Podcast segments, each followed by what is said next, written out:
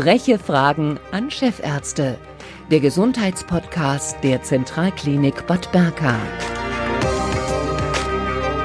Zwei Chefärzte an Bord. Guten Tag und herzlich willkommen, Herr Professor Mutas Juja und Herr Professor Harald Lapp. Guten Tag. Guten Tag, Frau Geier. Guten Tag, Frau Geier. Wie viele, die unsere Klinik kennen, schon wissen, kann es äh, bei diesem Thema heute nur um Wirbelsäule und Herz gehen.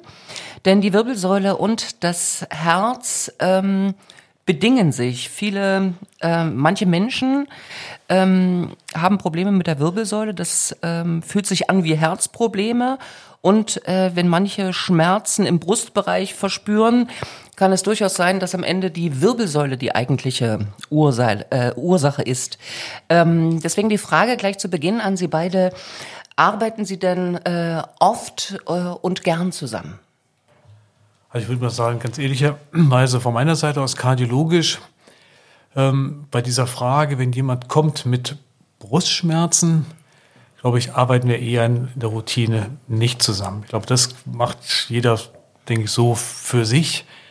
Aber halt, wir arbeiten trotzdem sehr eng zusammen, weil es eine Reihe von Erkrankungen gibt, die tatsächlich äh, beide Fachabteilungen betreffen, was man so im ersten Moment vielleicht gar nicht glaubt. Das sind insbesondere entzündliche Erkrankungen, wo Erkrankungen der Wirbelsäule halt Veränderungen am Herzen machen können und umgekehrt das Gleiche. Das ist schon etwas, wo wir regelmäßig miteinander zusammensitzen. Ja, von meiner Seite auch äh, genauso. Wobei dann, wenn der Patient tatsächlich dann halt ähm, gibt es äh, Krankheitsbilder in der Wirbelsäulenchirurgie, wo wir äh, aufmerksam sein müssen, äh, dass dann nicht die Wirbelsäule die Ursache ist. Äh, zu, zum Beispiel, wenn der Patient mit einem Bandscheibenvorfall halt im zervikalen Bereich oder im Brustwirbelsäulenbereich mit halt radikulärer Ausstrahlung dann linksseitig oder halt äh, im Brustwirbelsäulenbereich mit gürtelförmiger Ausstrahlung links äh, da muss man auch in der Lage sein, anhand der Bilder zu unterscheiden, ob tatsächlich das bedingt ist durch die Wirbelsäule oder ob die Wirbelsäule nicht die Ursache ist. Und in dem Fall soll man natürlich auch an dem Herzen denken und äh, den Kollegen, dann Professor Lapp, kontaktieren dann in dem Fall. Das haben wir schon mal gehabt. Äh, zwar ein Patient mit einem Bandscheibenvorfall äh, in der Brustwirbelsäule äh, ist unser Patient gewesen und äh, bei uns bekannt. Und er kam dann notfallmäßig mit Brustschmerzen und äh, hat gedacht, das ist nochmal ein Bandscheibenvorfall und haben MRT gemacht, hat nichts gehabt und hat tatsächlich dann äh, bei Professor Lapp mehrere Stents bekommen dann. Also da muss man schon zusammenarbeiten. Mhm. Ja. Also ich glaube, wir arbeiten schon zusammen. Man kann sich ja vorstellen, wir haben ja auch Patienten ungefähr in, der gleichen Altersgruppe, die wir so behandeln. Das ist ja oft so sechstes, siebtes Lebensjahrzehnt. Und das ist ja auch die Zeit, in der oft ja auch Folgeerkrankungen der Herz-Kranzgefäßerkrankungen auftreten, wie Professor Schuscher das gerade gesagt hat. Und da ist es natürlich auch nicht ganz so einfach, die Brustschmerzen wirklich zu klar zu klassifizieren. Also dass man dann auch wirklich seinen Kopf ein bisschen breiter macht, wenn so ein Patient vor einem sitzt und sagt, Mensch, das ist jetzt in dem Falle vielleicht nicht der, die bekannte Wirbelsäulenerkrankung, sondern es ist was anderes, weil er ist halt Diabetiker, er raucht, er hat ein hohes Cholesterin, die klassischen Risikofaktoren für eine Herzerkrankung. Und bei uns umgekehrt, wo man sagen muss, okay, das ist jetzt einfach mal nicht die klassische Angina, seitdem wir den Patienten so lange kennen, da muss jetzt auch nochmal jemand anderes genau hinschauen. Und das macht dann auch nicht jeder getrennt, sondern wir reden wirklich auch dann gemeinsam miteinander. Gibt es da so eine ähm, wie so eine Maske, dass man sagt, also das könnte ein gemeinsamer Patient sein aufgrund der und der Kriterien. Welche Kriterien wären das? Also nicht fragen, also wir, so eine strukturierte Maske haben wir nicht. Aber ich glaube, wir haben genügend ausgebildete Mitarbeiter, die so viel Erfahrung haben, dass sie dann auch sagen, okay, für mein Fachgebiet ist das jetzt sauber und geklärt halt. Wir stehen dort und dort und jetzt brauche ich die Meinung zum Beispiel des Wirbelsäulenchirurgen. Ich glaube, das geht über, über diese Schiene. Es ist, natürlich gibt es auch jetzt äh, Krankheitsbilder, wo wir gemeinsam äh, arbeiten. Äh, wie Professor Lapp das erwähnt hat, auch mal entzündliche Prozesse zum Beispiel. Wie Sie wissen, äh, die Bevölkerung ist älter geworden, das Immunsystem auch dann äh, schwächer mit äh, Überlebensrate von äh, Tumorpatienten ist höher geworden und da ist das Immunsystem auch abgeschwächt. Deswegen sehen wir jetzt mal öfter entzündliche Prozesse in der Wirbelsäule und diese Patienten kommen auch dann nicht selten mit Entzündung auch dann im Herzen. Und da muss man gemeinsam einen Weg finden, wie man äh, dieses Krankheitsbild dann angeht. Und äh, Manchmal ist es notwendig, dass das Herz zuerst saniert wird, damit der Patient überhaupt eine Wirbelsäulen-OP äh, überstehen kann. Und manchmal ist es andersrum, dass man die Wirbelsäule zuerst sanieren muss, damit der Körper quasi dann sauber wird, damit am Ende das Herz sauber operiert werden kann. Mhm. Also vielleicht ein Punkt, die Zusammenarbeit vielleicht mal so ein bisschen unterstreicht und sehen, wie konsequent das weitergeht. Ich glaube, die die Klinik von Professor Schrüscher hat einen ganz klugen Schachzug gemacht, dass sie in ihren Reihen einen Oberarzt haben, der Internist ist, mit einer kardiologischen Erfahrung, der alle diese Patienten auch mitzieht. Und vieles in der Kommunikation geht zwischen uns. Der Kollege ist regelmäßig in unseren kardiologischen oder Herzzentrums Mittagsbesprechungen, wo dann Kardiologen und Herzchirurgen gemeinsam sitzen, dann kommt der Kollege dazu. Das funktioniert schon ganz gut. Mhm. Das ist dann, äh, der Hintergrund ist tatsächlich so, dass wir gemerkt haben, wir behandeln zwar die Wirbelsäule, aber die Patienten sind sehr krank geworden, dann internistisch. Und da ist ein Wirbelsäulenchirurg, äh, kann natürlich dann das mitbehandeln, aber manchmal sind wir dann überfordert, äh, beziehungsweise wir möchten die beste Qualität nicht nur wirbelsäulenchirurgisch für den Patienten anbieten, sondern auch medizinisch. Und äh, deswegen haben wir gesagt, okay, wir stellen dann einen Internisten ein, dann bei uns am Bord, im Team direkt, jeden Tag mit uns.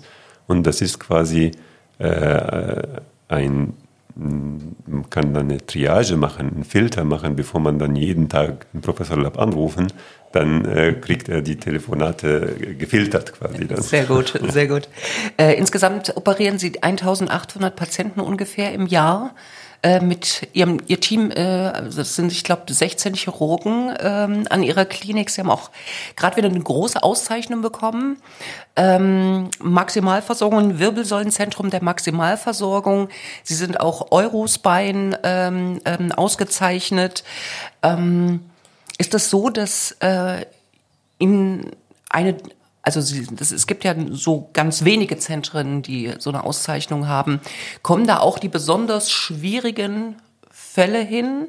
Weil ich stelle mir das schon schwierig vor, wenn nicht nur die Wirbelsäule äh, einen Schaden hat, Sie sagen entzündliche Prozesse oder Nachtumorerkrankungen oder wie auch immer, sondern eben auch noch ähm, kardiovaskuläre äh, Erkrankungen.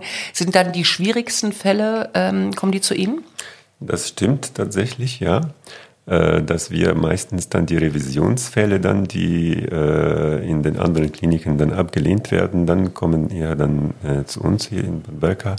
Nicht nur, weil die Expertise in der Wirbelsäulenchirurgie gibt, aber weil die Infrastruktur in der Zentralklinik so von gut ist, dass auch die Zusammenarbeit mit den anderen Abteilungen dann äh, äh sehr gut dann funktioniert und diese Patienten mit den schwierigen äh, Krankheitsbildern, die brauchen tatsächlich interdisziplinäre Therapie. Und das gibt es sehr gut unter einem Dach bei uns in Bad Berka. Das kann ich eigentlich auch nur unterstreichen. Jetzt spreche ich mal nicht als Kardiologe, sondern eher als Internist. Ich glaube, die Zentralklinik hat eine exzellente Infrastruktur für alle, alle chirurgischen Fächer und auch die internistischen Fächer dass wir dort wirklich echte Schwerpunktkliniken haben, die alle auf einem hohen Niveau arbeiten. Und äh, dieser wirklich dieser Fokus auf spezialisierte Medizin ist hier mittlerweile wirklich sehr gut abgebildet. Und ich glaube, das kann man wirklich unterstreichen. Mhm. Wann ist denn so die schwierigste Zeit? Ich kann mir vorstellen, eine Anästhesie bei einem mehrfach vorerkrankten ähm, der dann an der Wirbelsäule operiert wird, ist vielleicht, ähm, ich sag mal so, der heikelste Moment oder täusche ich mich da? Ich denke, das kann Herr Professor Schuster sich besser beantworten, was sicherlich ist, ähm, und das machen wir auch bei den mehrfach erkrankten Patienten, dass wir vorher auch mit den Anästhesiekollegen besprechen, wie muss auch die Narkoseeinleitung und dann auch die Narkoseführung gesteuert werden bei einem Patienten, der eine Reihe von Erkrankungen hat. Insofern spielt der Anästhesist eine ganz bedeutsame Rolle. Aber unsere Anästhesisten hier im Haus haben natürlich auch genügend Erfahrung mit äh, Herz-Kreislauf-kranken Patienten, weil sie allein über die Herzchirurgie solche Patienten betreuen, dass sie in unserem Fachgebiet auch schwer kranke Patienten betreuen können. Das heißt, diese Expertise ist da. Aber wir sprechen natürlich bei diesen mehrfach erkrankten Patienten auch Narkoseverfahren vorher ab oder wo liegt ein besonderer Risikofaktor?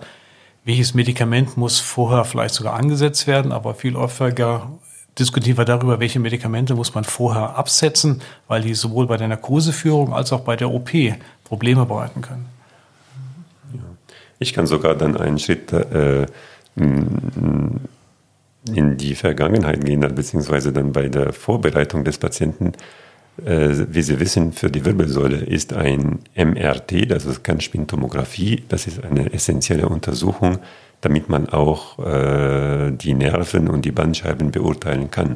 Und heutzutage, wie Sie wissen, durch äh, die äh, ähm, erhöht das, durch das äh, Alter der Bevölkerung bekommen viele Patienten Schrittmacher. Und äh, viele Schrittmachergeräte ähm, ist der Patient natürlich sehr zurückhaltend, was ein MRT angeht und wir auch. Und da hier funktioniert hervorragend äh, mit dem Team von Professor Lapp, dass äh, der Patient quasi, äh, bevor er ein MRT bekommt, kardiologisch untersucht wird und freigegeben wird und dann äh, macht der Radiologe mit, der Kardiologe mit und der Wirbelsäulenchirurg mit. Das wird so dritt ins MRT gehen und das der Patient bekommt sein MRT und dann, äh, das ist nicht so üblich, dann überall zu bekommen. Sie brauchen ja perfekte Bilder für die, für genau. die OP, sonst ja. äh, wissen Sie ja nicht, was Sie machen sollen. Ja. Ähm, äh, manche Operationen stelle ich mir vor, ähm, dauern auch extrem lange, beispielsweise bei, ähm, ich sag mal, extremen Skoliosen. Aber die hat man ja weniger bei älteren Patienten, oder? Es gibt, äh, also Skoliose kann man so grob äh, unterteilen. Es gibt, sage ich mal, Skoliosen bei Kindern und degenerative Skoliosen, also verschleißbedingte Krümmung der Wirbelsäule bei den älteren Menschen. Und äh, diese Gruppe von älteren Menschen benötigen eine ausführliche, gute Vorbereitung auf die große OP. Und äh, die meisten sind auch äh, herzerkrankt und deswegen brauchen wir auch dann vor der OP ein Statement von Professor Lapp, wie fit dieser Patient ist. Und da kann man natürlich, das ist das Schöne an der Wirbelsäulenchirurgie, dass man den Eingriff anpassen kann an den Patienten. Es ist jetzt mal keine äh, festen äh, Regeln, wo man sagt, wenn man dieses Bild hat, muss man diese OP machen, sondern was hat dieser Patient für Beschwerden? Das ist dann das Allerwichtigste. Was zeigt denn das Bild? Das ist dann ein zweiter Punkt. Und ein dritter Punkt, wie fit ist der Patient für einen Eingriff? Kann ich den Eingriff in minimalinvasiver Technik machen? Kann ich statt eine große OP ganz, ganz kleine OP machen, damit er da mindestens dann Messer laufen kann. Und diese Punkte klären wir vor der OP mit den Kardiologen. Was fasziniert Sie denn besonders an der, an der Wirbelsäule? Ja, das ist sehr faszinierend. ja. Das ist das Schöne, dass man ähm, für jeden Patienten äh, aktiv denken muss, was mache ich für diesen Menschen und nicht äh, es gibt keine Regeln zu sagen, wenn der Spinalkanal 6 mm eng ist, dann mache ich diesen Eingriff. Wenn es 8 mm eng ist, mache ich diesen Eingriff. Gibt es nicht in der Wirbelsäulenchirurgie. Äh, man muss individuell das einschätzen und dann machen. Mhm. Und das ist das Gute, dass diese Beziehung zu den Patienten immer äh, auf der Ebene Arzt-Patient bleibt und nicht als Maschine. Okay, aber individuell ist doch das, was Sie machen, auch. Ich wollte jetzt wirklich an die Form, warum man sich begeistert für, äh, für die Wirbelsäule. Es gibt so viele andere Körperteile. Ich bin natürlich, also die Wirbelsäulenchirurgie an sich äh, hat natürlich ein Merkmal, dass ein ähm, Wirbelsäulenchirurg, der das komplette Spektrum der Wirbelsäulenchirurgie abdeckt, wie hier in Bad Berka, äh, ist eigentlich ein Chirurg, der ähm, viele Fächer können muss. Wenn ich zum Beispiel, wenn wir fangen, fangen wir an von der Halswirbelsäule, der obere Teil von der Halswirbelsäule erreiche ich dann von vorne durch den Mund, also eine transorale OP. Das machen wir alleine, ohne dass wir jetzt mal einen HNO-Arzt benötigen dazu. Wenn aber die OP von hinten ist, dann machen wir die OP auch Schnitt von hinten. Der untere Teil von der Halswirbelsäule machen wir von vorne den Schnitt, da braucht man auch keinen äh, Halschirurg dazu, das machen wir selber. Wenn wir mal in Richtung Brustwirbelsäule und wir machen einen äh, Thorax auf, braucht man keinen Thoraxchirurgen dazu, das macht der Wirbelsäulenchirurg. Von hinten machen wir, von vorne zum Beispiel in der Lendenwirbelsäule macht man den Bauch auf, da braucht man keinen Bauchchirurgen dazu obwohl es zum Beispiel in anderen Kliniken oder in anderen Ländern braucht man einen Zugangschirurg und Access Surgeon, weil die Kollegen das nicht können. Und das ist der Vorteil mhm. in Bad Berka, dass wir das alles als Wirbelsäulenchirurg machen und dann genießt man als Chirurg die Vielfaltigkeit von der Chirurgie und hat immer ein sicheres Gefühl, weil, wie ich gesagt habe, diese Infrastruktur in Bad Berka gibt. Wir haben viele Abteilungen und wir arbeiten alle zusammen in einem kollegialen System. Wenn ein komplizierter Fall ist oder ein Problem gibt, dann habe ich dann sofort verfügbar bei mir dann jemand von der Kardiologie, von der Thoraxchirurgie, von der Bauchchirurgie und das ist das, was auch Spaß macht mhm. in der Klinik. Bis auf die Extremitäten sind Sie ja einmal komplett quasi am Körper, Körper dran. Genau, Extremitäten, dann bin ich Orthopäde sowieso. Ja, genau. Also wenn ich da mal als jetzt als Kardiologe was zu sagen, so mal völlig losgelöst von diesem Krankheitsbezug, was ich an der Wirbelsäule ganz faszinierend finde, dass es so ein, sage ich mal, eine Struktur ist im Körper, die aus einem wirklich engen Zusammenspiel aus Knöchernstrukturen, vielen Gelenken, Bändern, kleinen Muskelgruppen, großen Muskelgruppen äh, funktioniert und die uns letztlich so wirklich den aufrechten Gang ermöglichen, dass dieses Zusammenspiel dieser vielen Strukturen ist schon, sage ich mal, ganz faszinierend zu sehen. Ja. Tatsächlich. Und auch die, die verschiedenen Arten der Operation. Man kann äh, mikroskopisch arbeiten zum Beispiel, in minimalinvasiver Technik, sehr feine Arbeit, äh, direkt neben dem Rückenmark dann arbeitet. Und auf der anderen Seite kann man auch mal äh, mit Meißeln und Hammer arbeiten und Schrauben einsetzen. Also ja. das ist diese Vielfaltigkeit ist sehr gut. Jetzt sind Sie neidisch, Herr Professor Lapp. Nein, das will ich nicht. Also wenn der Schuster, wenn er mal zu uns kommt und einfach sieht, wie man an einem bewegten Organ, was so viel Dynamik hat, arbeitet, glaube ich, dann kommt auch sehr viel Neid auf. Deswegen, deswegen sind Sie gern Kardiologe und Internist geworden? Oder gab es noch andere Gründe?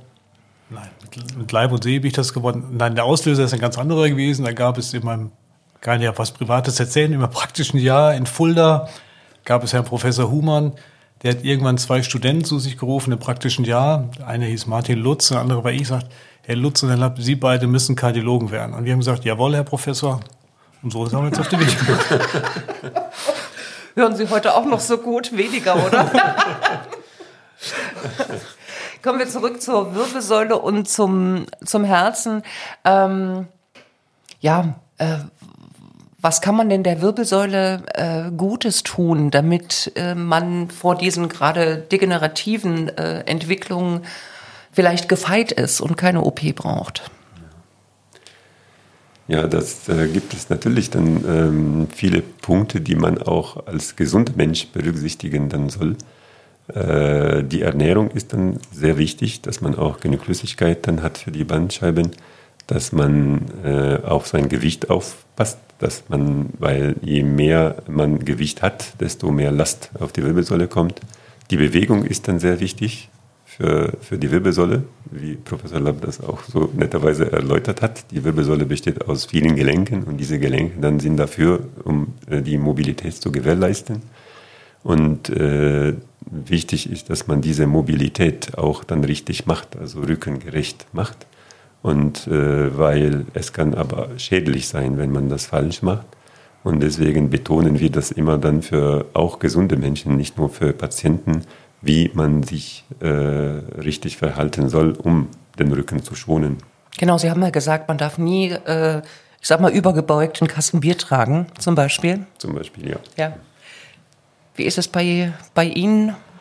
Also wir würden sagen halt, es kommt darauf an, in welcher Zeit dieser Kasten Bier dann getrunken werden soll. Wir würden eher sagen, trink weniger von ja. diesen Dingen. Nein, aber ich glaube, das geht ja für fast alle Bereiche der Medizin, dass wir eigentlich unseren, den Bürgern, ich will gar nicht vom Patienten reden, sondern den Bürgern in unserem Land einfach raten müssen, in Bewegung zu bleiben und äh, möglichst halt auch sich vielfältig zu bewegen und nicht so einseitig zu bewegen, so dass auch möglichst alle Anteile des Bewegungsapparats, sprich Skelett, Bänder, Muskulatur, unterschiedlich halt bewegt werden. Aber hat das, das hat natürlich auch jede Menge Auswirkungen, zum Beispiel aufs Herz-Kreislauf-System, auf das Risiko, einen Diabetes zu entwickeln und, und, und auf so viele andere Dinge auch. Mhm. Der Körper ist äh, eine Einheit.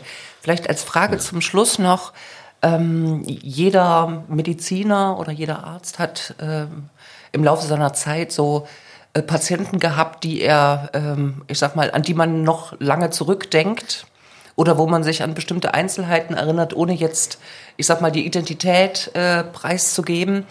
Ähm, das kann man sicherlich auch äh, anonymisiert erzählen. Fällt Ihnen da spontan eine Patientengeschichte ein, die also mir fällt eine Patientengeschichte ein, die uns damals wirklich sehr bedrückt hat.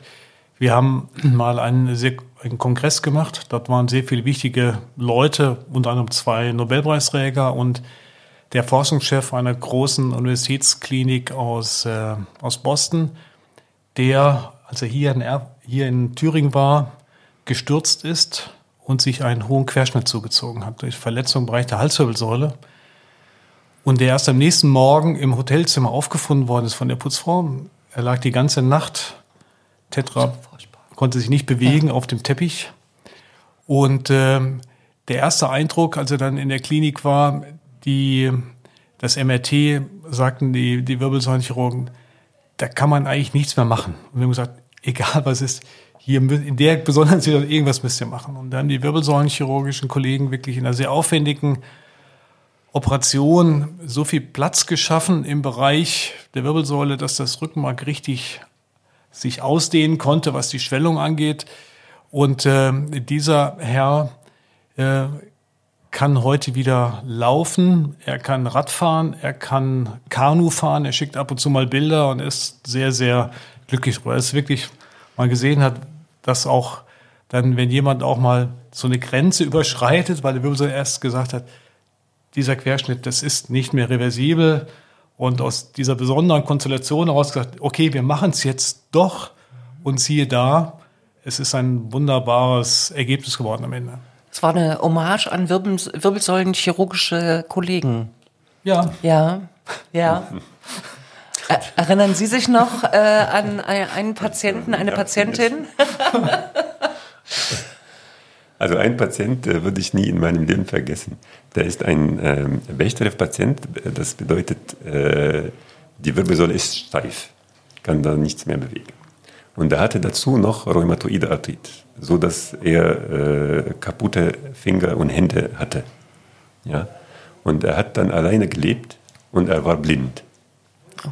Und er hat äh, selber alles kochen können, obwohl er blind war, die Hände kaum äh, anwendbar sind und die Wirbelsäule nicht beweglich ist. Der kam zu uns, weil die Wirbelsäule gebrochen war an der Halswirbelsäule. Und wenn diese steife Wirbelsäule bricht, dann kippt wie ein Rohrknochen zusammen. Und durch den Bruch ist der Hals so von gekippt geworden, dass er den Mund nicht aufbekommen hat. Er konnte den Mund nicht aufmachen, weil da geht der Kinn nicht mehr. Und dann ist deswegen zu uns gekommen.